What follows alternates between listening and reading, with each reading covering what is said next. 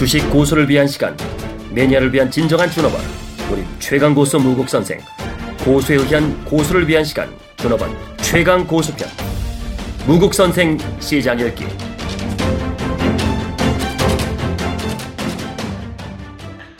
네, 여러분 안녕하십니까. 일요일 밤 11시 30분에 어, 다음 주 투자 전략에 대해서 고민을 해보겠습니다. 어, 하루 종일 서재에서 데이터, 논문, 수치 여러 가지 분석하고 어, 고민을 좀 해봤어요. 일단 중국 증시는 금요일날 3% 급등했고 홍콩 H 시장은 2.65% 그래서 상해 증시는 2737. 뭐 수치상으로 보는 거는 좋아요. 어, 그리고 또 일본이 어, 마이너스 금리 정책을 선택해서 아주 급등을 하고 있습니다. 또 마이너스 일본이 선택한 금리 정책은 또 우리나라한테 또 어떻게 영향을 미칠 건가 이 부분에 대해서도 우리가 또 고민을 해봐야 되고요. 원 달러는 뭐 삼성 SDS 블럭딜 자전 때문에 그럴까요? 어, 단기적으로는 1210원대에서 어, 1200원을 깼어요. 1199원. 어, 이거는 또 단기적인 모양은 좋은데 연속성이 있어야죠. 다시 뭐 또 이란이 그 우리나라한테 맡겼던 3조에서 4조 정도 돈을 빼내갔다 그러고 일본의 마이너스 금리는 어떤 의미에서는 한국은행으로 하여금 금리나 유도 정책을 또 압박하는 하나의 상태로 어, 시장에 또 전개될 수 있을 것 같고 이런 것들이 봉합적으로 또 N 달러, 원 달러 속도의 또 변동성이 어떻게 되는지 또 이것도 체크해야 될 거예요. 일단 외국인이 뭐 3시 끝날 때까지는 마이너스 1,500억 매도였다가 어, 3,800억 정도 어, 여러분들 그 이재용 부회장의 2% 삼성 SDS 지분이 어, 여러분들 어, 158만 주인데 이게 한 3,800억 정도 됩니다. 3,800억. 그러다 보니까 외국인은 또 1,700억 매수인데 이거는 의미를 어, 삼성 SDS 자전이니까 블록들이니까 순수는 매도로 생각해야겠죠. 또 단기적으로 가장 중요해 보는 게 미결제 약정이 줄어들고 있습니다. 여러분들 그 미결제 약정이 청산되면서 올라가고 있는 장이에요. 그러니까 이게 추세장이 아니에요. 이번에 1835 쓸 때 우리가 1920, 30까지는 올 겁니다 해서 벌써 지금 1900, 10대까지는 왔어요. 뭐 미국 시장 300포인트 급등에 또 뭐 상계 증시 10시 반 시작하기 전까지 만약에 우리 장도 또 따라서 올라가 주면 저는 고점 매도로 대응하겠습니다. 일단 또 하나 이렇게 결정하는 가장 결정적인 원인은 우리나라가 사드를 설치할 것 같은 또 분위기로 갑니다. 그러면 삼성전자를 땡기고 한전을 땡겨도 일본 마이너스 금리가 현대차나 기아차를 또 급락시킬 가능성이 열려 있고 지금 벌써 어 여러분들 그 엔화 약세 속도 상대 속도를 보시면 너무 급격해요. 이 마이너스 금리 정책이라는 거는 어, 우리 그 도요타 닉산자도 엔화가 지금 116엔에서 121엔까지 급등하면서 단기적으로 이 125엔을 치고 나가는지 이 125엔 치고 나가면 우리 현대차는 여기서 10% 부러져요. 12만원 또 구경한다는 얘기입니다.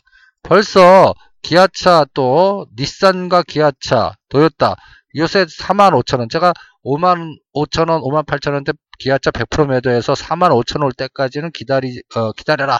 매매하지 마라 했는데 4만 5천이 왔거든요. 근데 아직 매수 사인 안 내겠습니다. 일단 직전 저점 4만원까지 열어놓을게요. 지금 도요타가 단기간에 급등을 하고 있습니다. 닛산은 더 급등해요. 벌써 마이너스 금리 정책을 알았는지 아니면 그 전후에서 지금 벌써 어, 일본 자동차 주가는 급등을 하고 있습니다. 벌써 롱숏 전략이 어, 시장에서 감행되고 있다 이렇게 봅니다. 그래서 제가 시간 내 갖고 어, 전 세계 자동차 시장 주가를 봤어요. 폭스바겐 주가를 보니까 여러분들 끔찍합니다. 여러분들 그 폭스바겐 주가 동량 이런 것들이 또 우리 시장에 어떻게 영향을 미칠 건가 이 부분도 우리가 또 체크해야 될 가장 또 고민해야 될 부분 아닙니까? 그런데 지금 보시면 250불짜리가 100불도 깼어요. 100불도. 얼마나 많이 뺐습니까? 거의 고점 대비 반토막 이상 뺐단 말이에요. 그러다가 대반도 줬다 다시 빠지고 있어요. 그 다음에 그 다음에 여러분들 그 BMW 시장도 그 고점 120불에서 지금 76불이에요. 도요타만 아주 급등했다가 지금 조정하는데 현대차는 뭐 시장 26만원대에서 시장차 빠지고 있고 이거를 좀 통계적으로 좀 구체화 시켜 봤습니다. 이게 얼마나 빠졌나 한번 폭스바겐은 고점 대비 63% 급락했다가 92.3불 아 3달러 그다가 135불까지 그 대반 들었다가 지금 100불이에요. 쌍바닥이냐 붕괴하느냐 이거 봐야 될 것 같고 또 하나 BMW는 그나마 상대적으로 나아요. 120불에서 76불이 고점 대비 36%. 그 다음에 도요타는 아베 정부 2012년 들어오면서 2413엔에서 8481엔은 251%나 급등한 다음에 거기에서 24% 급락한 60 6,391까지 빠졌다가 지금 7,200까지 12% 상승했어요. 오히려 더 상승할 것 같아요. 8,000한 4, 500까지는 갈 것 같아요. 또 엔화 속도에 따라요. 1년 올라갈 때마다 도요타 자동차는 계속 급등할 겁니다. 근데 현대차는 26만원에서 12만원까지 53% 빠졌어요. 그리고 16만 8천원에서 지금 13만원인데 제가 좀 살라고 그랬다가 좀 부유하겠습니다. 보류. 이 12만원을 지지하는지 붕괴하는지 조금 더 볼게요. 그 다음에 상하이 자동차 뭐 12.2 위안에서 27 위안은 235% 그러니까 오히려 2012년 13년부터 2015년 때까지는 상하이 자동차와 도요타 자동차 산 게 최고예요 자동차는 그리고 나서 어, 지금 고점 대비 48% 빠졌다 반토막 됐다가 14 빠졌다가 지금 21 위안까지 어, 올랐다가 다시 조정 중이에요. 이런 걸 하나둘씩 보면 일단 전체적인 시장은 참 불안해지고 있습니다. 자동차 섹터 그리고 N이 125엔이 아니라 만약에 140엔까지 가면 어떡하나 이런 걱정까지 일본이 보이지 않게 어, 지금 어, FRB 그 연준이하고 일본 중앙은행하고는 뭔가 이렇게 좀 교류가 있는 것 같아요. 보이지 않게 연골고리가 있는 것 같아요. 이런 부분 때문에 여러분들 이 부분을 체크하시면서 대응하는 게 중요해요. 그래서 요번에 일본의 마이너스 금리 정책 그 4, 4분기 미국의 GDP가 예상치 0.8보다 0.7 발표되고 이게 계속 떨어져요. 이 떨어지는 속도 보면 좀 끔찍합니다. 그러니까 이런 것들이 종합적으로 보면 아 뭐라 그럴까요? 한국이 좀 샌드위치 돼 간다. 사드 설치 악재 미국 그 다음에 GDP 성장률 둔화 그 다음에 중국도 성장률 둔화 그 다음에 또 이런 복합적인 과정에서 또 일본이 마이너스 금리 정책 이게 복합적으로 되니까 참 머리에서 쥐가 나네요. 그럴 때 저는 이 통계적 수치를 좀 봅니다. 10월 29일 2064에서 지금 1912까지 외국인들은 8조 3,500억 팔았어요. 정확하게. 그리고 고점 대비는 7.3% 빠졌고 저점 1월 20일 대비 1833 빠졌는데 저는 다시 또 직전 저점을 한번 붕괴할까 걱정해요. 2, 3, 4월 달. 그러니까 어 다음 주 초에 1900 우리가 그 2, 30에서 50까지 열었지만 일단은 매도로 대응하겠습니다. 그리고 피난처 종목을 만들어 놓겠습니다. 그리고 한번 10월 29일에서 1월 30일 대비 실질적으로 외국인이 뭘 샀나 보니까 JB 금융지주, 은행이 들어가요. 미래에셋증권, 동부화재, 뭐 손해보험 뭐 이런 것들이 뭐 들어가는데 뭐 미국이 금리 인상 계속 할 거로 봤는지 뭐 여러 가지 했지만 연속성이 있을까 고민이에요.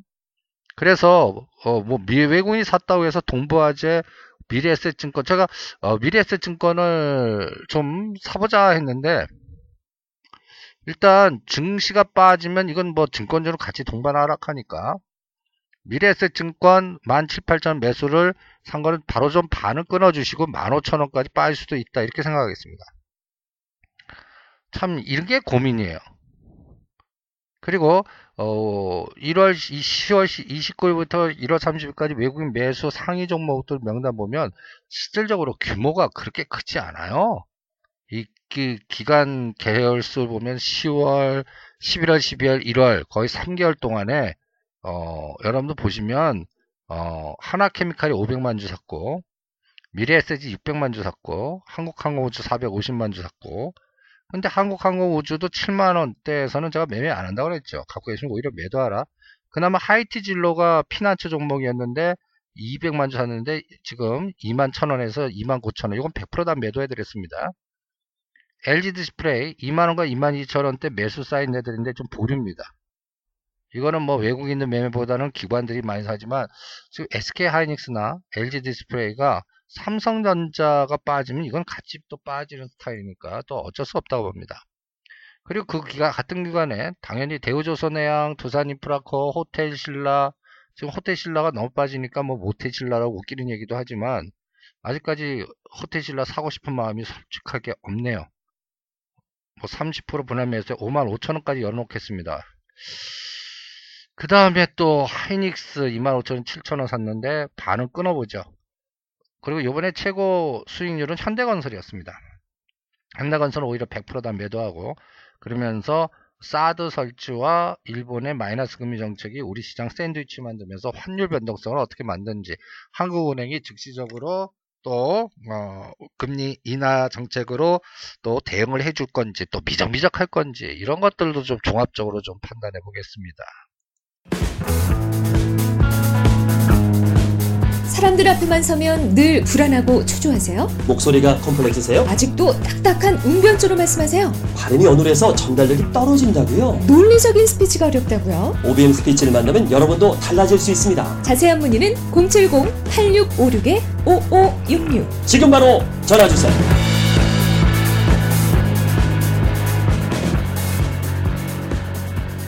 그래서 지금 저는 가장 큰 악재는 사드 설치입니다. 벌써 중국이 보복이 들어와요. 여러분들 중국의 보복 정책이 벌써 여러분들 보시면 LG 화학, 삼성, SDI에 벌써 나타나고 있습니다.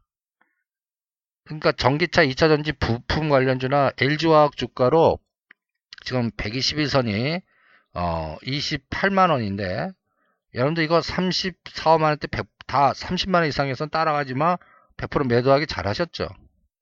만약에 이게 삼성 SDI 같이 부러지면 어떻게 해요? 최대 그 8월달, 작년 8월달이 20만원이었거든요, 저점이. 1차 25만원, 2차 20만원. 이렇게 열어놓겠습니다.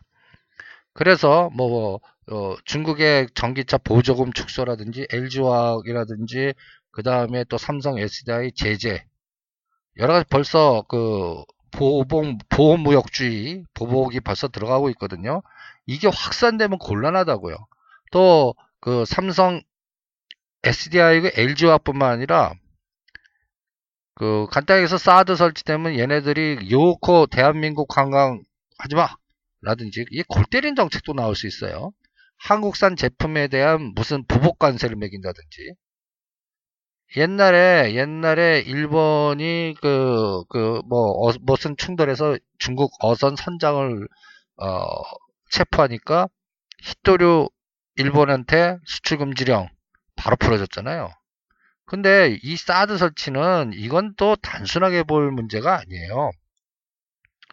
근데 이 부분이 또 지금 일본의 마이너스 금리 정책과 사드 설치가 환율에 어떻게 변화 주는지 뭐 여러 가지 그 고민이 있어갖고 제가 대한민국 사드 설치지 이 중국 요코 관련주는 다 리스크 관리 일단 매도하죠. 아가방도 일단 반 내지 일단 매도하겠습니다. 그 요코 관련주, 일본계 지분 관련주, 특히 요번에 그 통계적 데이터에 통계적 데이터에 어 그 코스닥에서 외국인들이 산 종목들 그 공부해 보면요. 어떤 현상이 나오냐면 여기 데이터에 여러분들 이게 또 중요해요. 요커 그 초록뱀 뭐 이런 초록뱀 쇼박스 CJNM 뭐 이런 종목들 100%다 매도하세요. 갖고 계신 분들 그리고 요커 관련주로 뭐 산화제한, 중국 관광객, 그 다음에 화장품, 그 다음에 모바일 게임, 뭐 여러 가지 중국이 자본이 들어와서 오니나 이게 다 삐그덕거릴 수가 있어요. 그래서 사드 설치는 단순한 문제가 아닙니다. 우리나라가 26%가 중국에 그 수출하고 어, 또 동남아까지 하면 굉장히 어, 거의 50%가 넘는 그 수출 주도형의 나라인데 이 사드 설치가 보복 정치로 들어오고 환율 전쟁으로 들어오고 또 어, 이게 또 한반도의 country risk를 작용반작 여러분들 사드 설치면 일각에서는 한국의 안보 어, 군사적 안보의 그 안전성은 높아지죠. 그런데 경제적인 안정성이나 성장성도 높아지냐 할 때는 또 다른 시각이라고요. 그래서 또 코스닥에서는 그나마 IT 쪽에 파트론이라든지 비아트론이라든지 에이, 어, 아모텍이라든지 돌아가면서 여러분들 체크해 드렸는데 벌써 자동차 IT 관련된 그 센서, 2차 전지, 예, 자동차 부품주는 벌써 부러지기 시작합니다. 이거는 그래서 코디에스나 이런 것도 재 매수하는데 일단 금요일날 매수한 거 바로 매도하죠. 후퇴 좀 하겠습니다. 2월달, 3월달에 좀 두고 보겠습니다.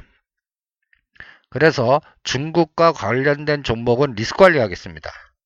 그걸 오히려 차바이텍이나 유비케어나 어, 내수주 중에서 의료 민영화, 원격 진료, 보건복지, IT와 국가 정책과 관련된 종목으로 보수적으로 압축하거나 아니면은 KT 같은 경기 방어주에서 27,000원대 KT로 이동하겠습니다.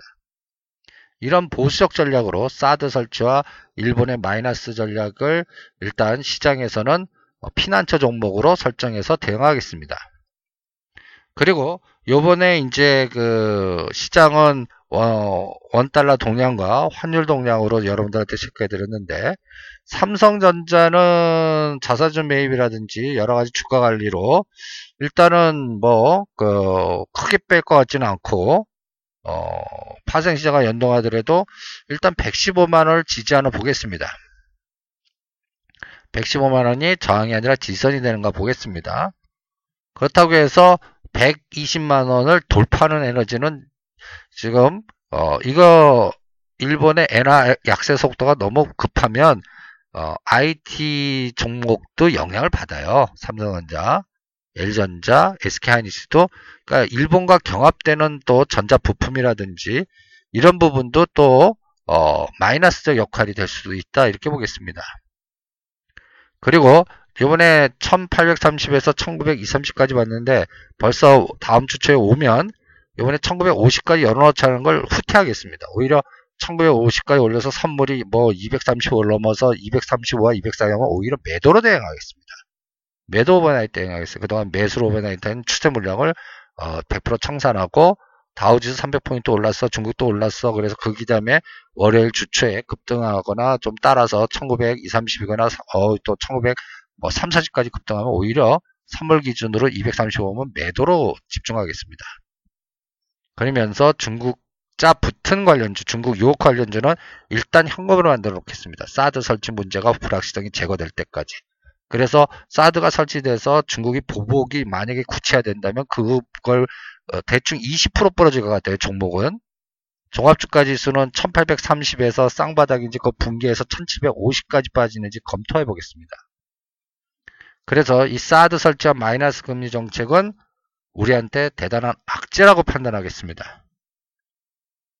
미국 시장 급등하고 뭐 상해진 급등해도 롱숏으로 갈릴 수 있다라고 보겠습니다. 그리고 중국 관련주라든지 이러한 또 모멘텀 플레이한 거를 후퇴하겠습니다. 그래서 현금 만들어 놓고 심지어는 현대 여러분들 보면 어, 그 이 부분에 관련된 또 중국 유효커 관련된 화장품 그 다음 에 우리가 요새 좀 사라고 했던 어, 종목들 중에 아가방이라든지 또 어, 중국 모멘텀 플레이와 연관된 종목들 일단 현금 만들어 놓고 실제 진행되는 그리고 또 철강 소재라든지 일단 스트리퍼는 잘 팔았네요. 그리고 또 그 계절 적성화 관련된 종목으로 뭐 줄기세포 관련 또 화장품이라든지 그 다음에 또 요커 관련된 종목의 그 여행 관련주라든지 이런 것들을 다 리스크 관리하겠습니다. 그리고 호텔 신라 이자부터 매수하자는 전략을 후퇴하겠습니다. 일단 63,000원, 65,000원에서 한 50% 매도하자, 매수하자고 그랬는데 일단 매도로 바꾸겠습니다. 그리고 55,000원을 지지하는지 그 붕괴하는지를 한 3월 달에 판단하겠습니다. 지금 5월 달에 그 대만의 그 새로운 그 정부가 들어갑니다. 과거 국민당 때 중국과 비리했던 그 정치인들 자금 회수라든지 보복 정책이 또 나올 수 있다고 생각됩니다. 벌써 그런 징후들이 여기서 저기서 여기서 보이고요. 그래서 어 이번에 그 베트남 당서기장만 다행스럽게 침입화가 안 돼서 일단 다행이었는데 여러분들 그 우리가 이승조의 시사터치에서 베트남 변수 공부한 유튜브에 올라간 거 반드시 시청하시고요. 그 다음에 또 이 자동차 주식의 롱숏이 갈리니 그나마 이런 마이너스 정책, 금리 정책 없었다면 엔캐리가 일어나서 우리 그 우리나라 주식 좀 사라.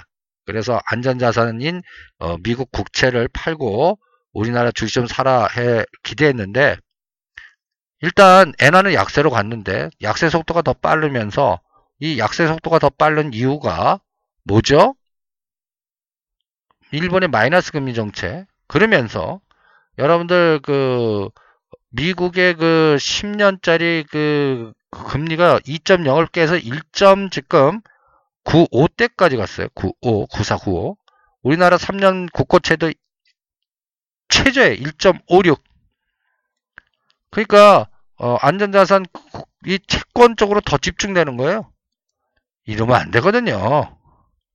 그리고 유가도 지금 33불까지 급등했는데 이게 그 52평선이 지금 36불인데 35불 6불에서 걸려놓고 다시 어, 또 흔들어 버릴 수 있습니다.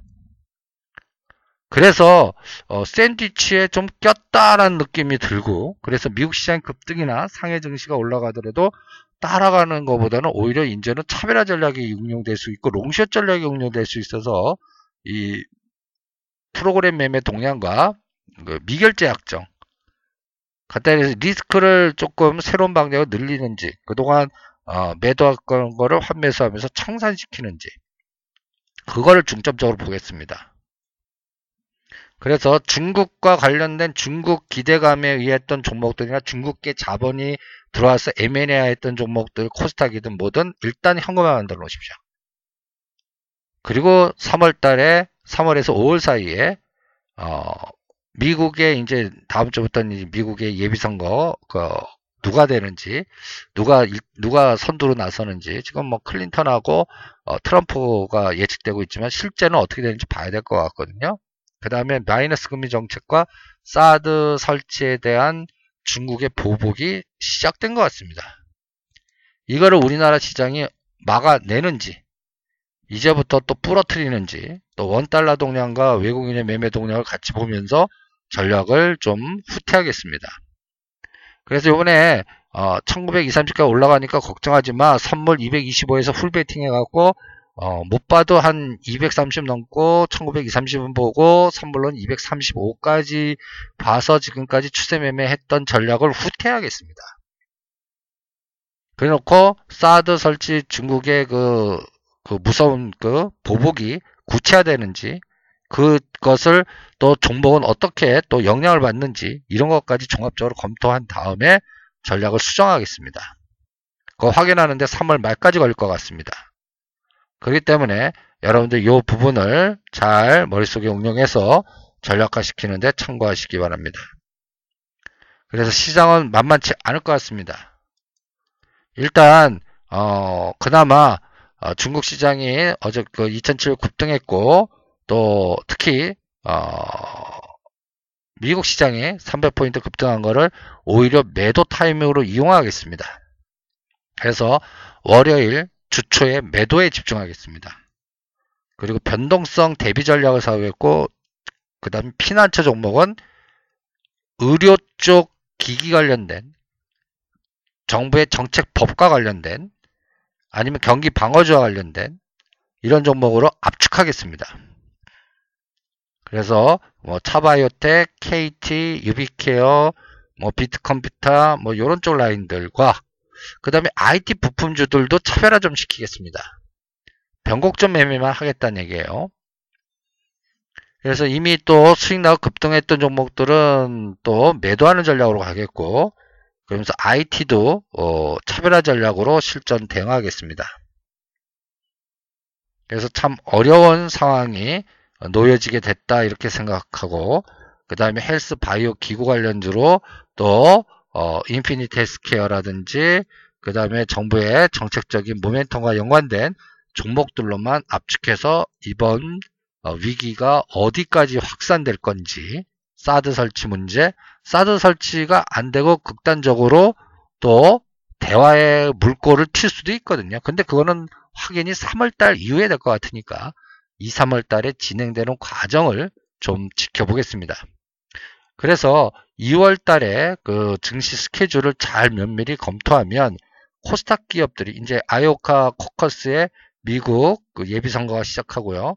삼성 SDI 회사 분할자 삼성 SDI도 급락대 분할 매매했는데 오히려 매도하고 현금만 넣어놓으세요. 일단 후퇴하겠습니다.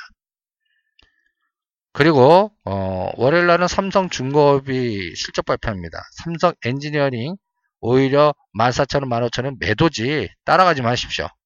삼성 SDS 급락, 삼성 엔지니어링 급등 추세 전환 아닙니다. 그리고 어, 2월 어, 3일날 보면 코스닥의 대장주인 컴투스 게임빌 실적 발표하는데 제가 컴투스 14만원대 매도하라고 그랬죠. 그리고 12만원 쌍바닥인지 검토하십시오 라고 해드렸습니다.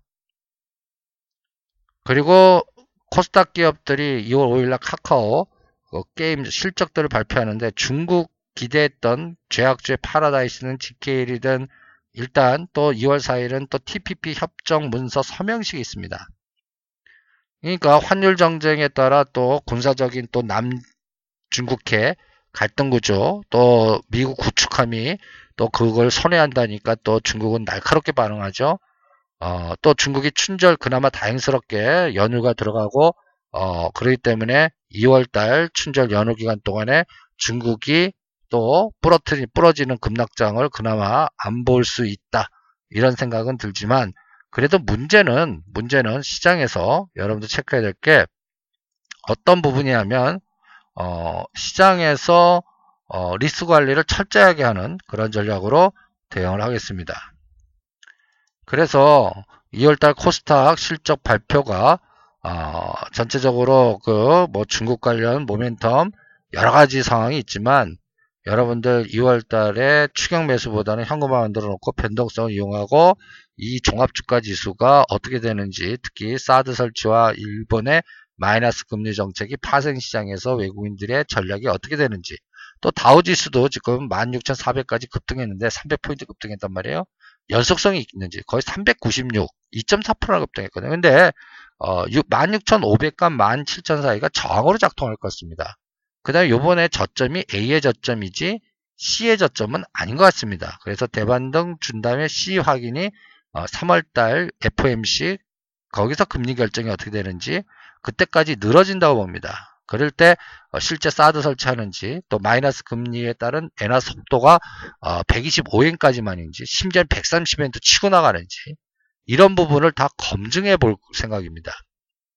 그래서 이 부분을 여러분들 잘 검토를 하시고 철저히 주초에 어, 미국 시장 급등했다, 뭐 중국 시장 대박을 줬다, 이 분위기에 어, 시장이 우리도 1920에서 1950 사이에 가면 오히려 매도로 대응하는 그런 전략을 해놓고 피난처 종목으로 압축한 다음에 일단 경기 민감주라든지 중국 의존이 높은 수출주로는 또 중국이 자본이 들어와서 우리 또 전략적 제한 기업들 관련된 종목들 좋은 호재가 아니라 중국 정부 정책에 사드 설치에 대한 민감한 그 또 규제라든 이런 것들이 중국 기업들과 제휴 믿은 기업들이 마이너스적 역할이 또 여러 가지 뭐 업무 제휴가 잘 안 될 수도 있고 또 중국으로 진출되어 있는 한류라든지 중국 3월달 어, 유혹고 관광객들 기대한 어떤 모멘텀 플레이가 오히려 어, 붕괴될 수도 있기 때문에 이 부분을 종합적으로 해석하면서 리스크 관리하는데 철저히 대응하겠습니다.